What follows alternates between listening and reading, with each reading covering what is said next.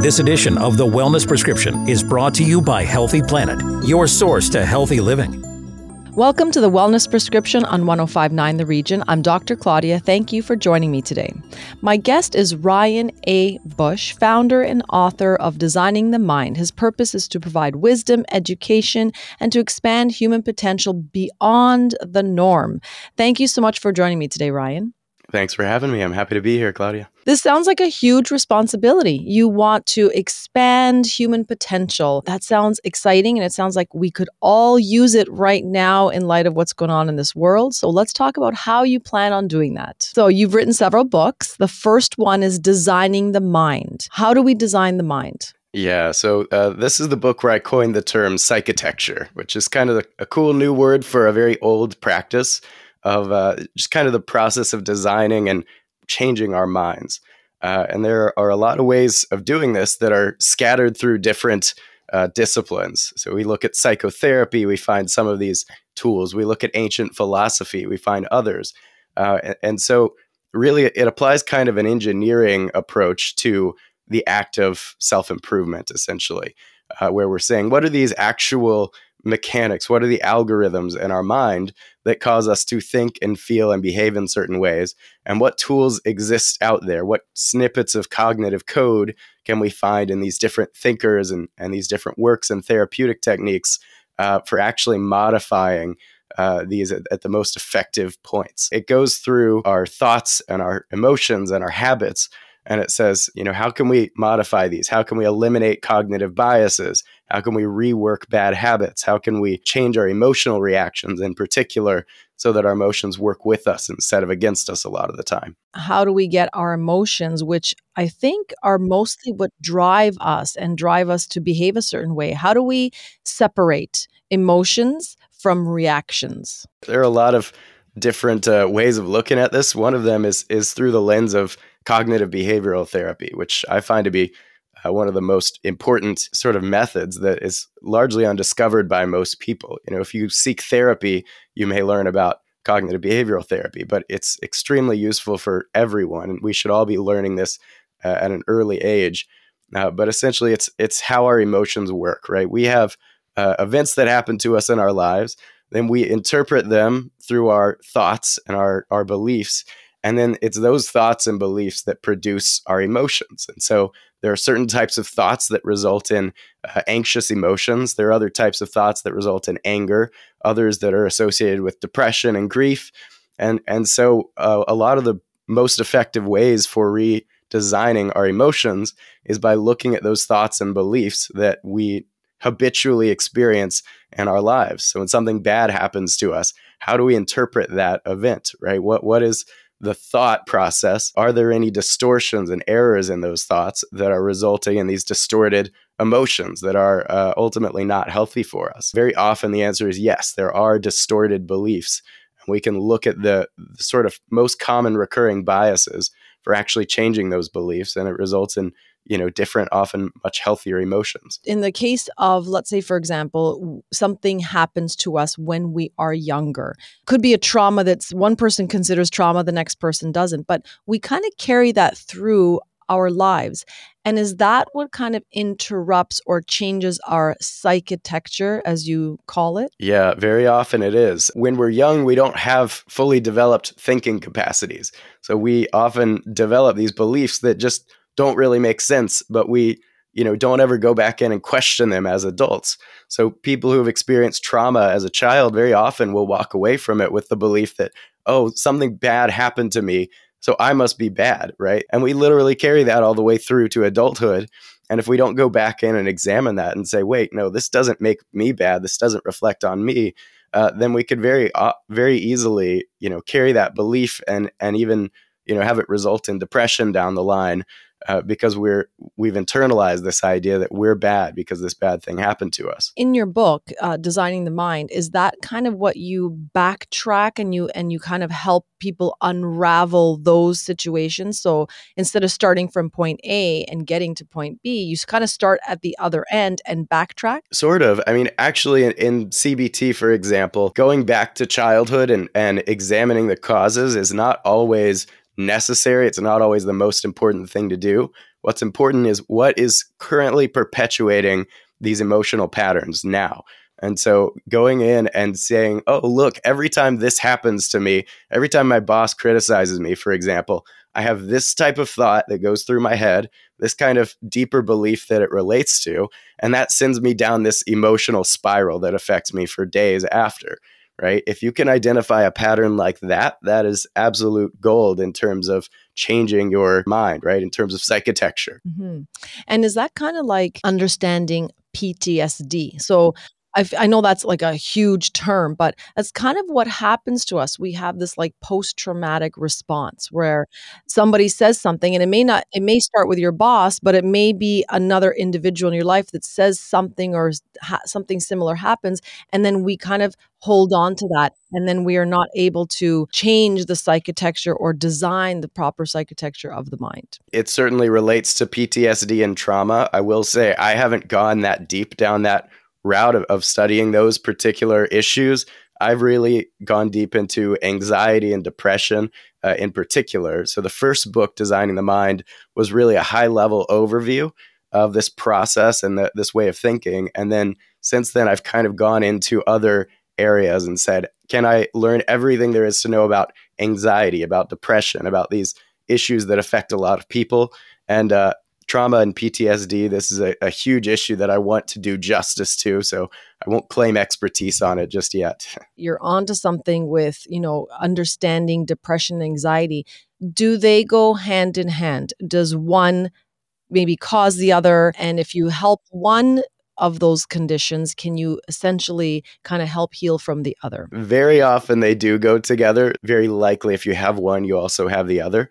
And I think it it kind of makes you know sensed in just a common sense way because depression is very much a, a present reflection on who you are in your life and it's determining that there's something inadequate about you right now and anxiety is a more future oriented version of that. It's it's a worry that in the future i'm not going to be okay my life's not going to be okay i'm not going to be acceptable. So it makes sense that they would go together that being said, they can also be understood as as distinct phenomena. They can come separately, and treating one won't necessarily eliminate the other. Some people have just really deeply ingrained anxious habits and they've never been depressed in their life or vice versa. When we talk about depression, uh, you know what? You actually made it make so much sense to me. I never thought about it where depression is kind of in the moment. You're not worthy, you're not good enough. And anxiety, you're right, is more like a future uh, sensation because you're always worried about what could be and what might be. Um, but in terms of depression, what causes that feeling of unworthiness? I mean, I know that there's many reasons, but does it is it something that happens mostly from our childhood, or can it happen like instantly? Yeah. So this really ties into the new book and this new framework that I'm putting forward in it. Uh, I call it virtue self signaling theory, which is a, a, synthesis of a lot of different findings in a lot of different fields uh, that provides an explanation both for the, the highs and lows of well being, clinical depression at the low end, and the uh, what I call eudaimonia at the top, essentially a, a very deeply happy mental state. And so my understanding has, has gradually grown to the idea that the depression and happiness, our, our mood, is determined by uh, the virtue that we signal to ourselves. And I'm going to break that down because virtue is this kind of stuffy, outdated word today. It's not necessarily the moral purity that I'm talking about, but the signature strengths and the traits that we pride ourselves on. Our brains are constantly evaluating us based on these traits, these strengths, or these virtues. Uh, and so, very often, when you see these thoughts that people have about being unworthy, unlovable, what they're really saying is, I'm not seeing any evidence of my virtues, of my signature strengths. We can see how this connects in evolutionary psychology, in clinical psychology, and neuroscience. Very often, when people are depressed, in fact, almost invariably, they have a very negative view and set of beliefs as to their own virtues, their own personal strengths. The two ways of dealing with it, both found in CBT, really are one, correcting those false beliefs about which virtues I have and, and, and bringing out regularly. And two, maybe even more important, what's called behavioral activation, which is actually exercising those strengths on a daily basis. A lot of our virtues uh, that we've had maybe since childhood are kind of latent in us now for one reason or another. Our job, our relationships, whatever these different vessels are, they're not giving us an outlet for those strengths, right? And we can get caught up in a vicious cycle where we're not seeing evidence of our strengths uh, through our behaviors. That's creating a very negative mood and a very you know negative spiral often, and that's causing us to feel idle and not like doing anything, which reinforces our failure to see our own strengths. If we're just sitting around our house and we're not doing anything, we're not seeing evidence of how great we are as individuals. So even though we do have those strengths, they're they're latent in us. They're not actually being brought out for our brain to see. Our brains evolved in many ways to monitor these strengths uh, and, and to keep us paying attention to them. And when you talk about virtues, we're talking about somebody not feeling like they're smart enough, they're good enough. It could mean anything that would make a person feel whole compared to another person. It's everything from courage to creativity. And we very often find that a person will have, you know, maybe five of these signature strengths that they are really good at. They've always thrived at. Their loved ones will will bring them up when they're talking about them. And it's very often best to focus on these signature strengths rather than perfecting every one of your weaknesses. So, really making sure those things that you've always thrived at, that you admire in other people around you, are coming out into your behavior and you're designing your life and your choices uh, according to these strengths. Does it make sense for us then to be aware of the things that make us feel good and then focus on that. I can look at you and think, wow, you're so articulate, you're so bright. That may not be what fulfills me. So maybe in my life, I like adding humor to my day, or I'm, you know, I like art and I like drawing. So I'm using my mind in other ways. Does it make sense for us to try and focus on the things that fulfill us and then expand on that? Yes, it's a very individualistic process. An important distinction between the, the things that fill us with pride and admiration versus the things that just sort of give us momentary pleasure. Uh, you know, if you're focusing on what makes you feel good, maybe that's junk food and video games, which these things often don't bring out much of our virtues, and and they can result in a lifestyle that uh, will make us depressed in the long term. Not necessarily if they're done you know intelligently but focusing on the things that i that make me feel proud of myself that that i you know admire in someone else and that that i have always thrived at. Even looking at your you know your childhood often and saying what was i really interested in? What was i really good at when i was 3 years old? Right? Very often will reflect still what we should be focusing on now. So absolutely you should have your own unique set of virtues that are as unique as your own fingerprint, essentially. I love that. And I think uh, when I was three, I loved riding my bike. And I think that, you know what, I should try to get back into that, kind of get the child spirit out of me again.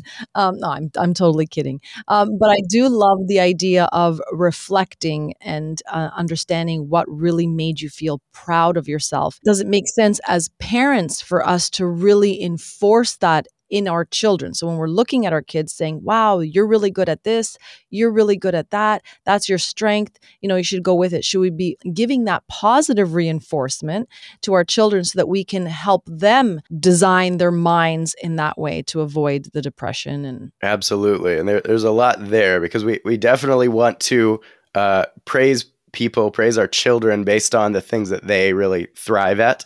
Um, you know, for a long time, it was thought that self esteem for the sake of self esteem was good. And if we just praised people constantly for everything, that that would result in happiness and success down the line.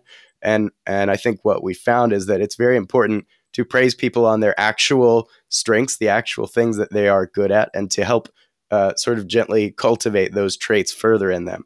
So I absolutely think parents should uh, place focus on cultivating and reinforcing these virtues in their children.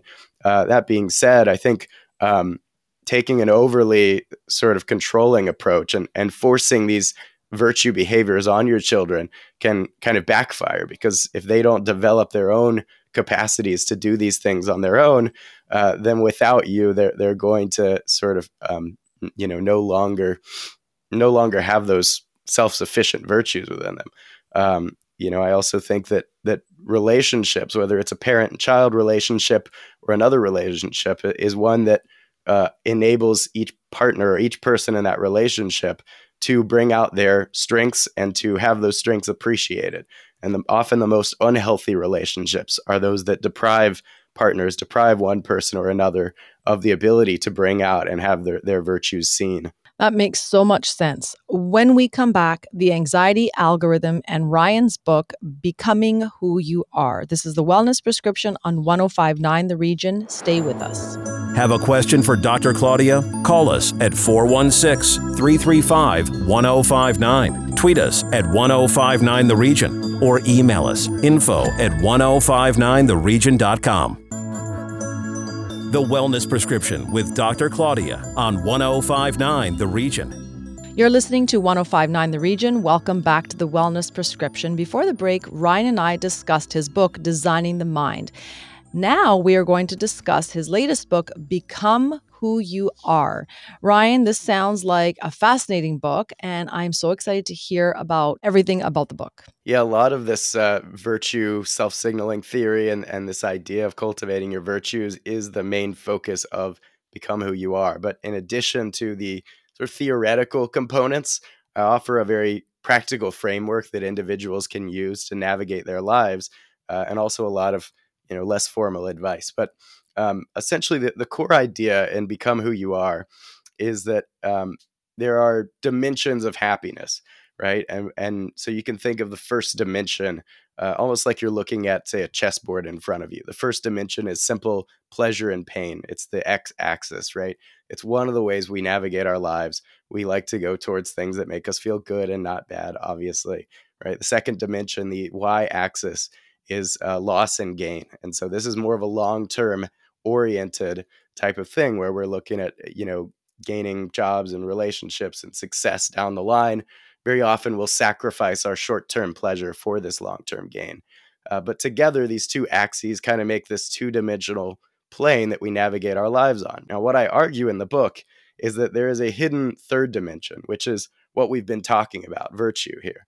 And it's it's essentially the dimension that gives this chessboard in front of us the depth, the mountains, the valleys, right? And these are what actually cause our happiness or our unhappiness. These are what lead us into depression or to this peak well being that I call eudaimonia. While we're going around on this two dimensional chessboard, you could say, chasing all these things that we think will make us happy, right? The shiny objects, right? Actually, our happiness is doing something else entirely, and it's corresponding to how well we are exercising those virtues every day. You can imagine someone on this sort of landscape, right, going around chasing things that bring pleasure in the short term, uh, what we call hedonic well-being, or that that uh, bring us some form of external success.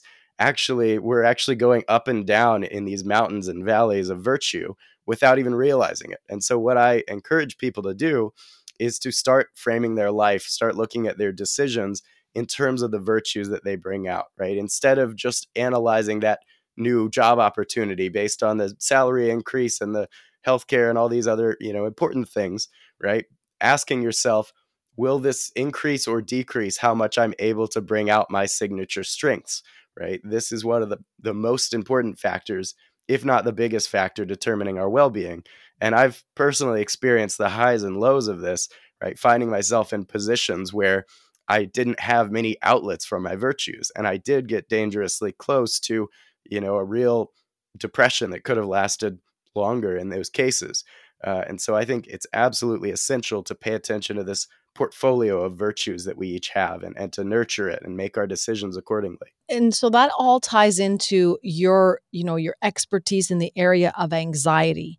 I mean, if you're not aware of how to fulfill or utilize those virtues, you're you're like you said, you're to maybe get depressed and you're to be anxious about the future holds, um, because if you don't know how to seek them, how to utilize them, you're to be anxious about it. So, let's talk about the four A's of anxiety. I sort of took on a project a couple years ago of reading every bit of literature I could find on anxiety, from just books to you know papers to clinical handbooks and um, and I was surprised myself by how treatable anxiety actually is. It's the most common mental health challenge in existence, and there there are actually pretty reliable methods for eliminating it. But it, it's very often the opposite of what we're told about it. And so, actually going in and understanding how does this what I call anxiety algorithm in our minds work can be really helpful. Right. So the four A's are essentially how, how anxiety progresses. So you've got the antecedent, which is the trigger in our environment, whatever it is that initially uh, brings on anxiety. Right. Then you've got the arousal, which is our physiological elevation, our heart rate, our, our rapid breathing, our sweating palms, right? Then you've got the appraisal, which is the mental interpretation that we give to what's happening, right? Whether we interpret it as danger or not. And then, of course, we've got the action. So whether we take action to escape the thing that's you know scary or or we stay choose to stay in that situation and embrace it right? And so each of these sort of hold keys to uh, reversing anxiety to actually ending it in the long term instead of just sort of managing or calming or soothing it in the in the short term. When you do the assessment of the 4 A's, do we have to go through all four of them and then you know decide how we're going to react or do we nip it in the butt right away at appraisal or how does that work? So it kind of depends on what type of anxiety you're experiencing. This framework applies to everything from phobias to panic attacks to worries. Um, so let's let's look at panic attacks for example. Right. What what essentially happens is that regardless of what the antecedent is, regardless of what initially triggers the anxiety, what's happening is that you've got this feeling of physiological arousal. You've, your heart's beating like crazy, your your breathing is accelerated, and you interpret that feeling as dangerous. Right. So your appraisal is, oh no, this can't be happening. I, I'm having a panic attack. This is very bad. I have to make this go away. Well, the problem is that that interpretation has a cyclical effect on the arousal itself. And so we have an even more elevated heart rate, right? Because we've decided there's something dangerous going on. And this leads us to further interpret danger. So it's a vicious cycle between the arousal and the appraisal. And it, it can escalate out of control if we continue to resist and fight and try to suppress the anxious feelings, right? Now, what happens if we do the exact opposite of what we feel like doing? Instead of trying to resist, what if we embrace the feelings? What if we say, okay, this is fine that I'm I'm having a rapid heart rate, heart rate. Maybe I'm going to have a panic attack. That's okay. You, you can actually even go further with this and say, actually, I want my heart rate to increase. Let's see if I can get even more anxious. It's a very counterintuitive mindset, but what you will find if you if you do this successfully is that your anxiety will slowly subside until it disappears and you won't actually have a panic attack. So panic attacks are purely perpetuated by a fear of panic attacks. If you get rid of that fear and you say, you know what, this is fine, I'm actually going to lean into this, you, the panic attack won't happen. And this is pretty reliably found in, in the clinical space. That is so interesting. So if I'm having an, a panic attack, um, then all I have to do is kind of just like maybe panic more so that you just get the heart rate up to a point and then it just kind of like like oh I'm I panicked about nothing is that essentially what we're doing? Yeah, it's it's called paradoxical intention. It's kind of the same as if you're trying to go to sleep really hard, you're not going to go to sleep, right? If you're trying to fight the anxiety, you're not going to get rid of the anxiety. So instead, lean into it. You know, it it works for phobias too, you know, if you try to escape whatever it is you're afraid of, you are teaching your brain that's a, a legitimate fear, that's a legitimate danger. Keep being scared of that if you lean in and you do what you know what's known as exposure therapy you actually expose yourself to and embrace the thing that you're afraid of you will quickly find if you do it properly and there are steps to doing it properly uh, that fear will decrease more and more. And I, I applied this as i was building this program to my own fear of heights. I was terrified of climbing up a actual like rock wall uh, even though i had a membership at a rock climbing gym. I had never gone to the top and I applied these methods of gradual desensitization uh, to my own fear and gradually got to where I could get to the top without experiencing any fear, which was kind of a lifelong thing for me. So you can actually end these lifelong anxieties if you apply these principles properly.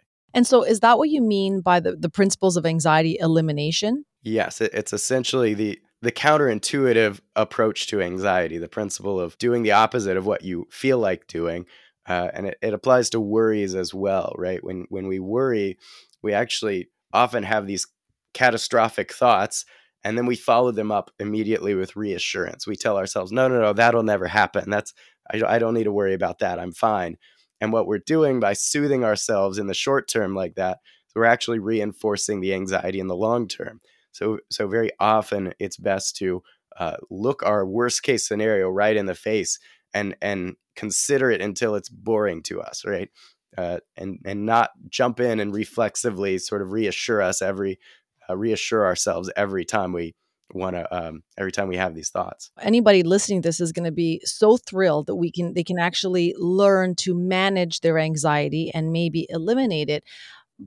The question is is it something that's going to happen immediately after one time that you do it or is this also going to need practice? And you know i don't want to use the word failure but like you're going to try it and then you're going to be like oh that didn't work but you just keep trying it yeah, I mean, there, there's definitely a right mindset for approaching it. It's not, you know, expose yourself to what you're afraid of once and you'll instantly not be afraid of it, right? There are steps for incrementally increasing uh, what scares you. So if you're afraid of public speaking, right, you, you can sort of rank different public speaking tasks on a scale from one to 10 in terms of how much they scare you.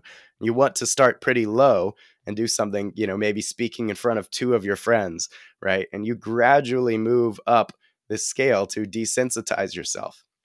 If you go too high too quickly, uh, you'll flood yourself, which can be good unless you escape the situation because you're so overwhelmed by it and you're so scared that you end up just running out of the situation. That will actually reinforce the fear. And so you want to take a very systematic approach of gradually desensitizing yourself without uh, you know, inciting so much fear that you'll end up escaping and, and training your brain to stay afraid. Ryan, your book sounds so fascinating. And I feel like you've done so much work in trying to, you know, put put out there what we all need to practice on a daily basis. So your two books, Designing the Mind and Become Who You Are. Can you tell listeners where we can find them, how we can get a hold of you, and uh, some of the ways that people can learn more about you? Yeah, the best way to do all of that would be to join the Designing the Mind email list. And you can do that at designingthemind.org slash psychitecture. And I'll actually give your listeners two free books, right? PDFs. Uh, one is the book of self mastery, which is sort of a quote book uh, that I've compiled and, and added commentary to on the topic of self mastery. The other is the Psychotext Toolkit, which is uh, sort of a, a quick breakdown of this thing called psychitecture, right? And if you do that, you'll you'll join the email list. You'll see links to all these books. You'll know when Become Who You Are is available for pre-order, which should be very soon. And of course, uh, you can get on the website and, and buy Designing the Mind or uh, any of our other products. The anxiety algorithm that I mentioned is a is a program. It's kind of a 30 day audio based program. So there's a lot of uh, a lot of stuff in place now and and going to that link is sort of the first step to all of it. That's incredible. Thank you so much for joining me today. You can always find me at claudia underscore macchiella or my website claudiamacchiella.com that's my show for this week. If you missed it go to 1059theregion.com or wherever you get your favorite podcast including apple podcast spotify google amazon music and of course audible. I'm dr claudia. Thank you for listening. I hope this helps you live your best life the Wellness Prescription was brought to you by Healthy Planet. Order online at healthyplanetcanada.com or go online to find a location nearest you.